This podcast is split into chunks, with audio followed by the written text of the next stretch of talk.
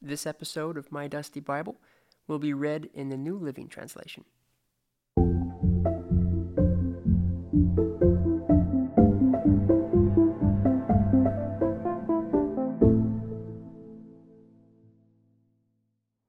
This letter is from John the Elder.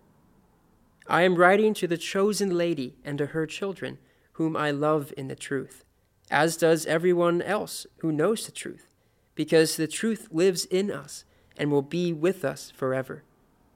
Grace, mercy, and peace, which comes from God the Father and from Jesus Christ, the Son of our Father, will continue to be with us who live in truth and love.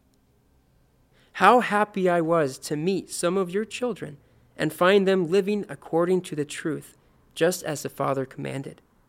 I am writing to remind you, dear friends, that we should love one another. This is not a new commandment, but one we have had from the beginning. Love means doing what God has commanded us, and He has commanded us to love one another, just as you heard from the beginning. I say this because many deceivers have gone out into the world. They deny that Jesus Christ came in a real body. Such a person is a deceiver and an antichrist. Watch out so that you do not lose what we have worked so hard to achieve. Be diligent so that you may receive your full reward. Anyone who wanders away from this teaching has no relationship with God. But anyone who remains in the teaching of Christ has a relationship with both the Father and the Son.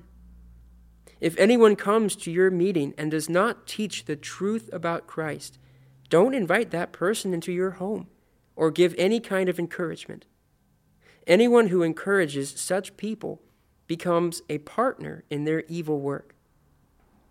I have much more to say to you, but I don't want to do it with paper and ink for I hope to visit you soon and talk with you face to face.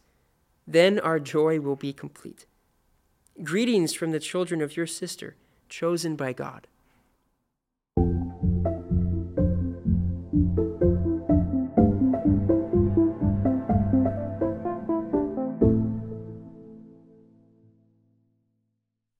This episode of My Dusty Bible was read in the New Living Translation.